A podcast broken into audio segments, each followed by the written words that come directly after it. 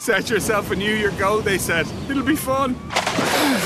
Perhaps swimming in the Irish Sea wasn't such a good idea. Set a more achievable goal, like taking control of your finances with personalised money insights in the Bank of Ireland app. It'll help keep track of your spending, like changes to bills, or you might have too many subscriptions. See your tailored money insights because your financial well-being is our priority. Bank of Ireland. Begin.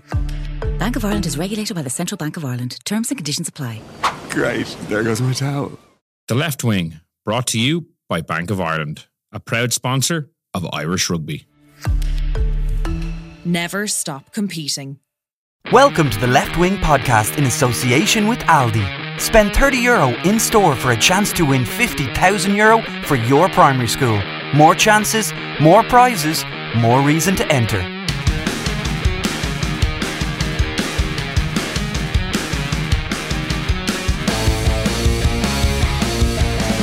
Konnichiwa, and you're very welcome to the left wing, not very daily, here in Japan.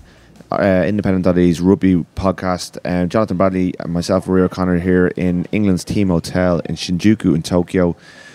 I think this is our third last podcast, Jonathan. Uh, we're winding down. We're we're definitely becoming less regular, That's disciplined. Doesn't help that we're staying in different cities, so it's a bit hard to logistically put it all together. But uh, how are you doing? We've semi-final weekend over. We've got our England South Africa final to look forward to. Um, a repeat of 2007, and uh, yeah, it's all it's all building towards a, a, culmination. Yeah, it's um, hurtling into view now. The final feels uh, feels very close. You're properly into the week now. I think we're um, certainly in the pressers today. It's all well, apart from a few sort of struggling Kiwi media looking for All Blacks lines. It's all very much focused on what's coming now rather than rather than what's been. So it's exciting. I think we've got a a good final in store. We'll get on to it later, but I think uh, I think we're both probably going to go with one one clear winner. I would say. Uh, no, I'm not sure. I, I've, I've I've a bit of a feeling that the Boks are playing. Rassie Erasmus is good at a long game. I have a feeling about the Boks, but we'll. We have a lot of time to talk about the final. We we were both at, at both of the semi-finals in, in your hometown, the Yokohama, at the weekend. um, I mean, two very different games. Two well, one very unforgettable experience to to be at. I think that haka at the start, the uh, flying V in, in response, the um, way England flew out of the traps, a la Dublin in, in February, hammered the All Blacks in every department apart from the scoreboard. And then 24 hours later, a snooze fest with so most neutrals leave, like genuinely a lot of neutrals left at half time. Um, I think one will live long in the memory a lot more than the other. But the, maybe Saturday night we'll start with it. Um, a lot, lot of water under the bridge at this stage. England are already talking about moving on, but we can linger in, in, in what was a pretty special performance, can't we? Yeah, definitely. I think um, I'm sort of loath to put them in the same bracket, given like the opposition and the context. But the two most, uh, the most impressed I've been leaving our rugby stadium this season have both been England. You mentioned it before, um, that game in Dublin, and then this, and it was a similar level of I think blowing away an opposition that coming into the game we thought were favourites. Uh, the physicality that they brought really from from the very start, as you mentioned, even before the kickoff, um, they're clearly up for it with. Uh, Owen Farrell's smirk and uh, Joe Marler wandering indifferently around the. So annoying they're going to get fined for that. I mean, the All Blacks, they just everything's set up for them. Like it's it's it's completely ridiculous. They shouldn't pay the fine. They should just refuse to pay it. It's um, it's a ridiculous concept that you're going to get fined for straying across the halfway line in order to respect the haka. I think that you should. It definitely has its place in the game, absolutely. But this idea that um, you can't do anything in response to it's ridiculous. Ne- nearly every memorable haka has had some sort of response to it, whether it's like you know Richard Cockerill going going nose to nose, Willie Anderson charging it, the Welsh lingering for I couldn't, you know, felt like uh, an eternity afterwards. Even the uh, Anthony Foley figure of eight. Maybe these are most of these are some of these are, are New Zealand defeats. So Maybe that's why we remember them most. But otherwise, it's just you know just another piece of theatre. And like I like the haka. I mean, I don't. It is an advantage New Zealand. But you know, I think growing up watching it, it, I would hate to deprive future generations of that element of theatre, and it does set rugby as being slightly different. But like that made it that moment, like when they set up in that chevron and they completely completely undermined it as well in a really good way. Like uh, Aaron Smith was talking about how he uh, F- Farrell was winking at him throughout. So like I. Anyway, we should move on to Hackett because there's a lot more happened. And um, that that start was you, you mentioned yourself that was it was almost like Dublin was a template for, uh, in, in the same way Dublin three months beforehand was a was a was a template for New Zealand to kind of learn from. This was a template performance from England in the way that they went about it. Now they scored four tries in Dublin. New Zealand didn't give up as much as Ireland did, but it was uh, the way they start games. It's just incredible. They just come out of the traps. Spanish Tuilagi scored a try both times, ninety six seconds or something like that this time around. I mean.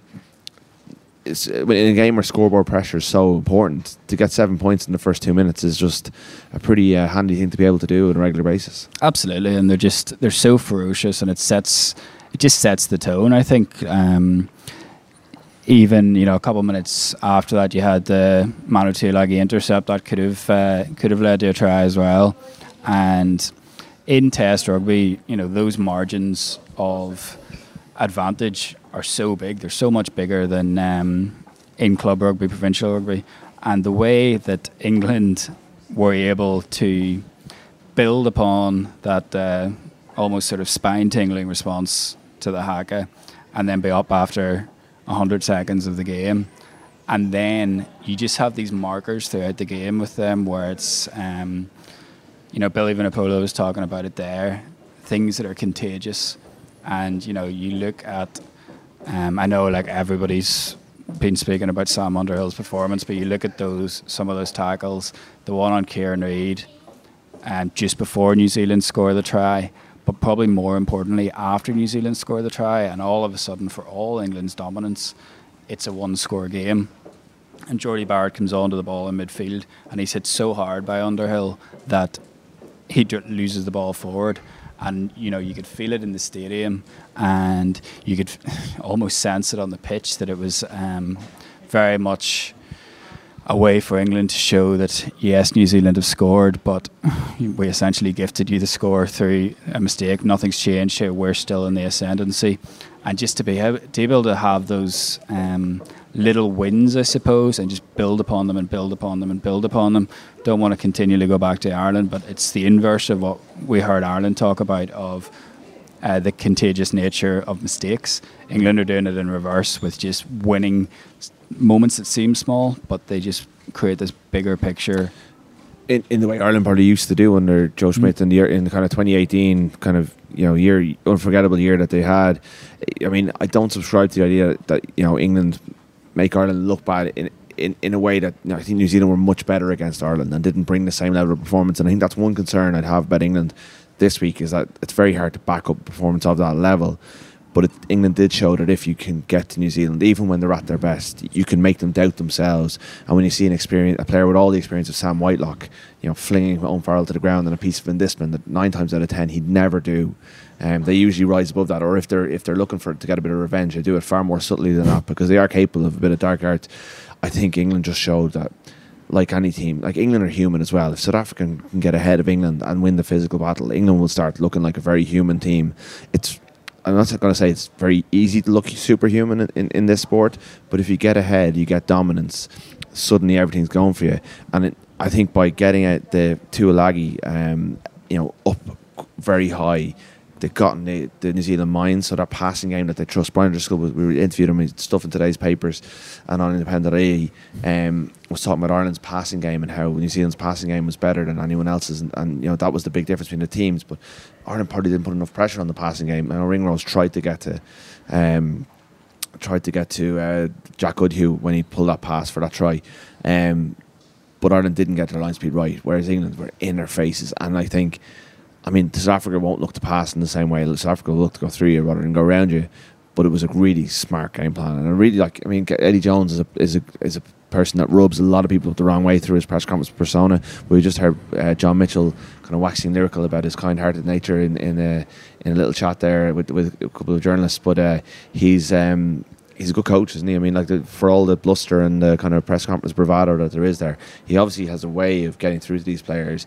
He's got a ruthless, you know, ruthless side in terms of his selections, but he's also able to put together a pretty sharp game plan. Yeah, but I think you know even when you talk about the press conferences, like I thought last week was a masterclass from him in terms of the media. It really was. I mean, I suppose most people at home, quite rightly, would have been very critical of him over his comments about Johnny Sexton, and I think those were distasteful. But to just take what he did last week, you know, you go in. He's not normally up on a whatever day that was Tuesday. Um, so he has him and Owen Farrell. So immediately he's changed things around and he's setting the tone for the week. He's setting the discourse of what everybody's talking about. And you know he throws out the thing about spying. He throws out the thing about Steve Hansen getting an easy ride. New Zealand media being um, Fans of typewriters. Fa- fans, fans of typewriters, and all of a sudden, nobody's talking about the game. Nobody's talking about um, the pressure that his team are under. The biggest game that any of them really will have ever played, and it's just he's a, he was able to set set the discourse to what he wanted, and then you see him come in after the game where he had, I suppose, every right to uh, every right to crow really, but he didn't. You know, and that to me was a sign of the fact that this whole thing that we see, Jerry, I know he gets all theatre, it's all um, like And pe- people will say that's not important, but like they spend fortunes on pure people. They, you know, he puts a lot of thought into what he does. This is, it is part of the game. It's not obviously the part that everyone fell in love with in the first place.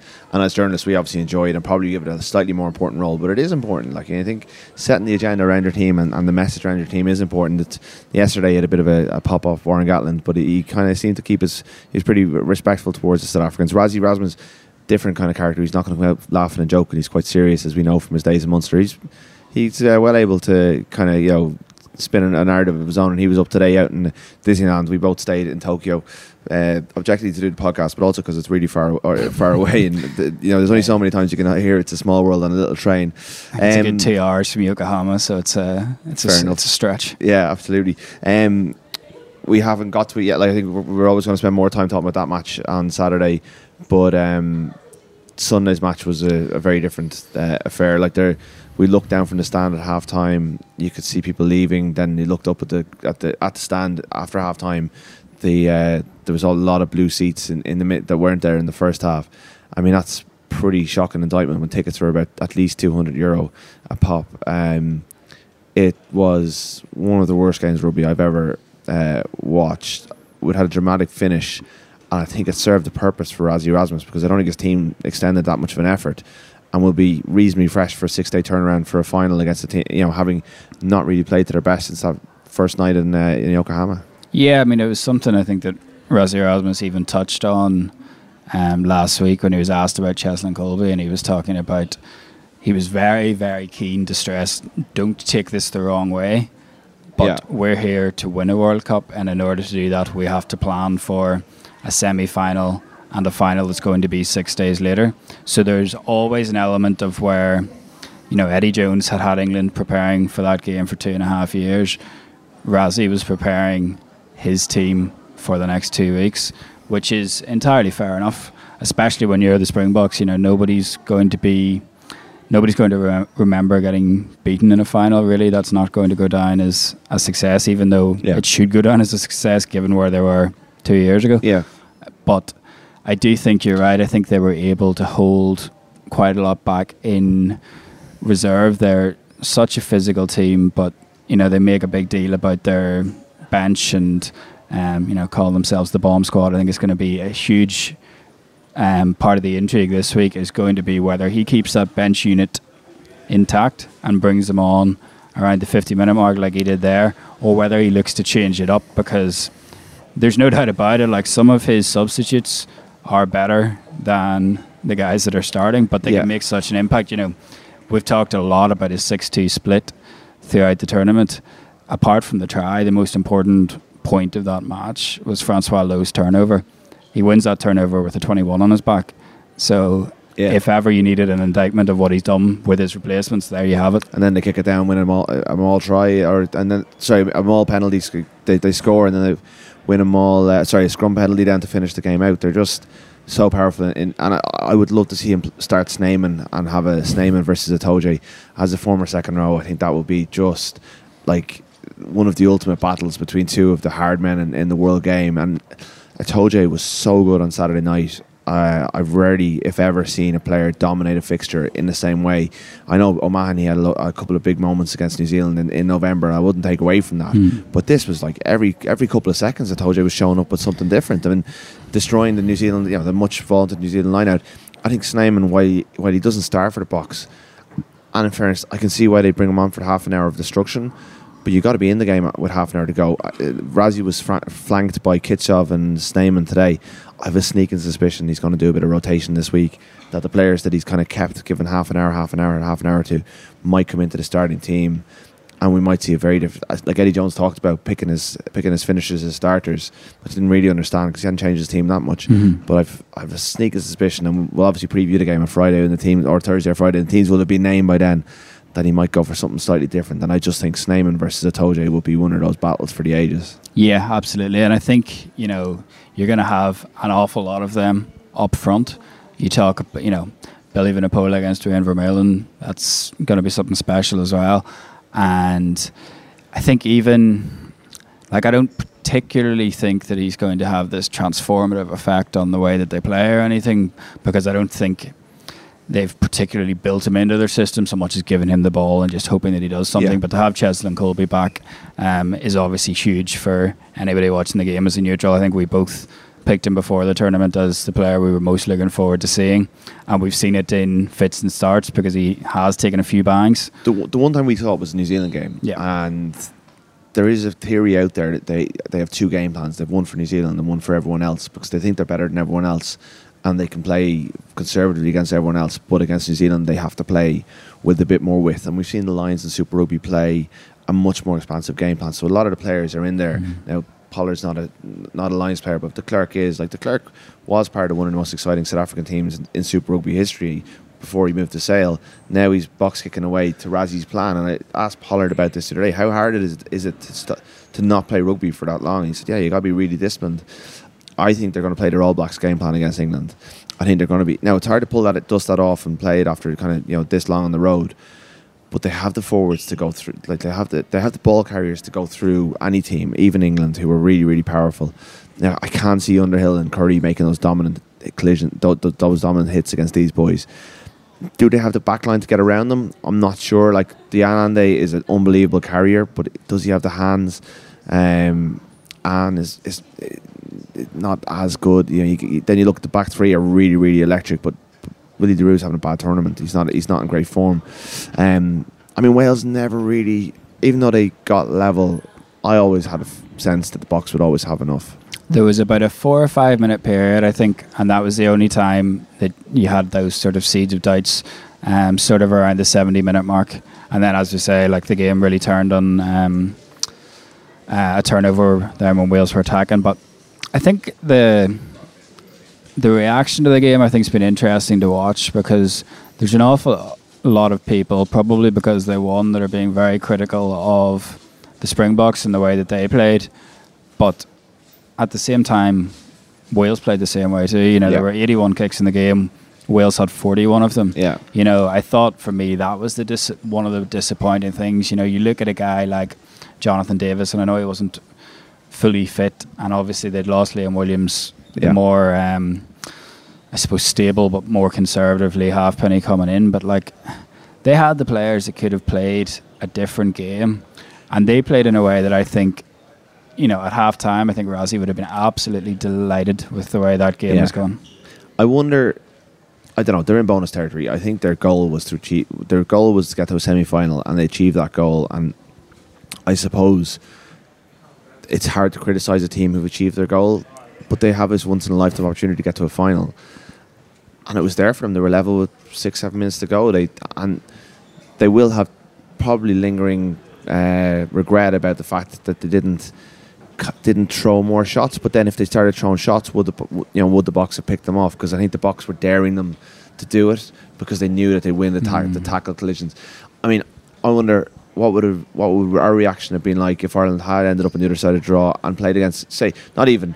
So just say they got to a semi final. I always have this have had this thing that Ireland will win a quarter final eventually, and the, the next week they won't show up because it's such an achievement in Irish context to get to a semi final. Now Wales have done it twice in the three tournaments, but it is very much for a nation of our size and Wales' size, and they're even smaller than we are.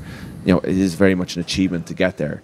So, like, what what do you think our reaction would have been if they if Ireland had gotten to a semi final and gone out in that way? Because I think they were still in the game with six minutes ago. go. Gatland will, will go. Hang on a second. We we kept the buck. We lost with three points in the semi final, and yet I suppose they had that patch of drop goal that went wide, which Yeah, was never really on a- target. a but was- really it was unconvincing. Rushed drop goal from the position that they were in, and it was a promising enough position. How will they look back on it? I suppose. such a strange tournament though for Wales. Like Yeah. when you take it from, I suppose going back, you know they're the Grand Slam champions, Yeah.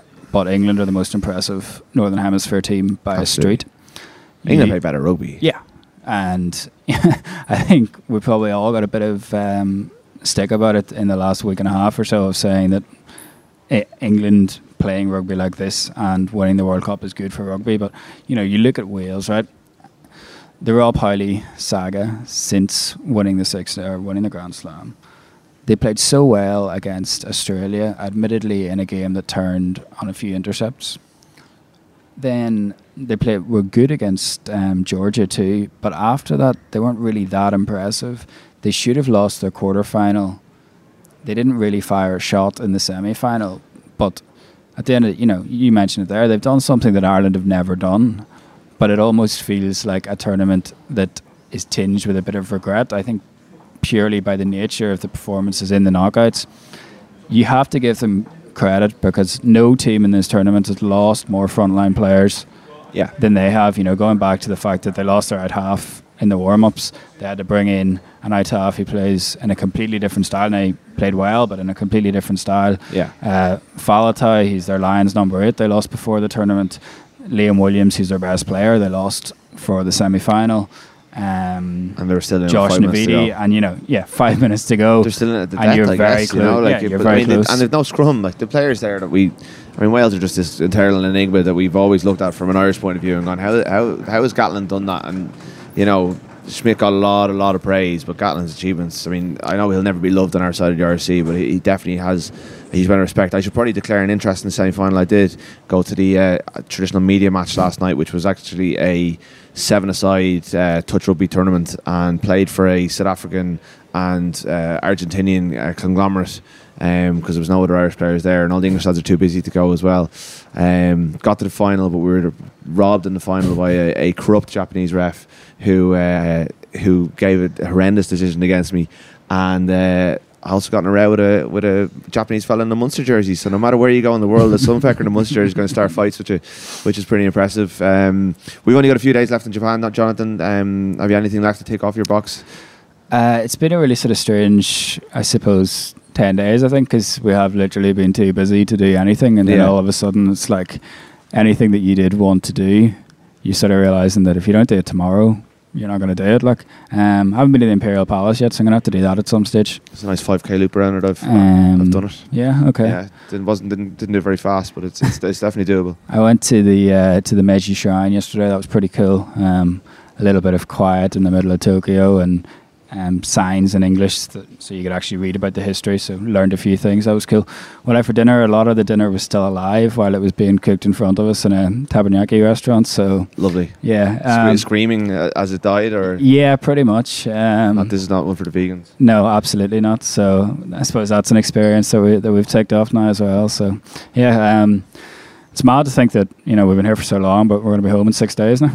It is, yeah. No, it's. Um, I mean, it's uh, kind of where I think everyone is, re- is a bit ready for it. I think I'm sick of every piece of clothing that I brought on tour. My room is a disgrace. Uh, it's been nice to be in Tokyo for a good extended period. I know you haven't. You're in Yokohama, which is, as we discussed, The town not I quite as so well. exciting. Um, but it is nice to be in one place for a long time and actually get to see and sense a bit of it because it is a really, really cool city.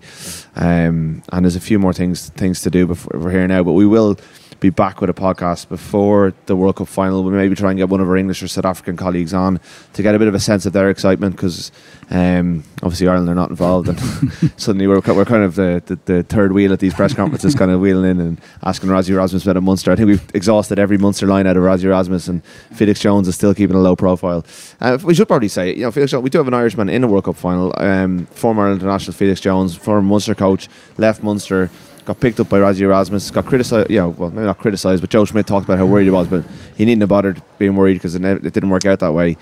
I mean, It was still clearly bothering him though. was- like it was- whenever he was asked about uh, Ronan O'Gara, yes, and you know, I don't think that answer was purely about Ronan O'Gara when he was talking about how uh, it would be disrespectful for him to go to Raj and ask him about uh, what he'd learned about New Zealand pointed, from working in the Crusaders. Yeah, pretty um, good experience for him. I mean, South Africa don't do much of attacking, so the, being an attack consultant in there must Sits him well after Munster. But I wonder, will I, I have a little suspicion that we're going to see some sort of Joe Schmidt play pulled out in this in this final to unlock England. I mean, he's got the playbook.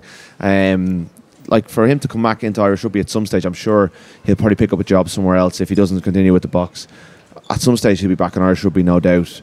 I mean, this these three or four weeks of preparing for a World Cup final will definitely stand to him. Absolutely, and you know, you touched on it earlier that you know we haven't seen too much from them, but they do have a separate game plan. Like the fact that we came into this tournament thinking the Boks were the second or third best team in the world is essentially based on what they've shown in the Rugby Championship against the All Blacks, not when they're having these arm wrestles against Argentina, and they can go from one to the other. So, I hope that we do see more from them, and I think just purely from an Irish interest perspective, it would be nice to see um, something from their attack so that we can sort of look to what Felix has brought in a short hang- amount of time. I Like, could hang a thousand words on it. Yeah, right. well, we'll we'll leave it there. ask him about We've it, gone on way way too long as ever, but that's a good sign. Um, Luke is back tonight with uh, Ferguson and Will. Uh, with the, the, the ordinary left wing, uh, which will be I'm sure be deep, in, uh, deep deep deep dive into Leinster three Zebre nil, which we were very excited to hear about from this side of the world. But uh, from us, it's goodbye, and we'll talk to you later in the week as we look ahead to the World Cup final. Cheers. cheers. The Left Wing Podcast in association with Aldi. Spend 30 euro in store for a chance to win 50,000 euro for your primary school.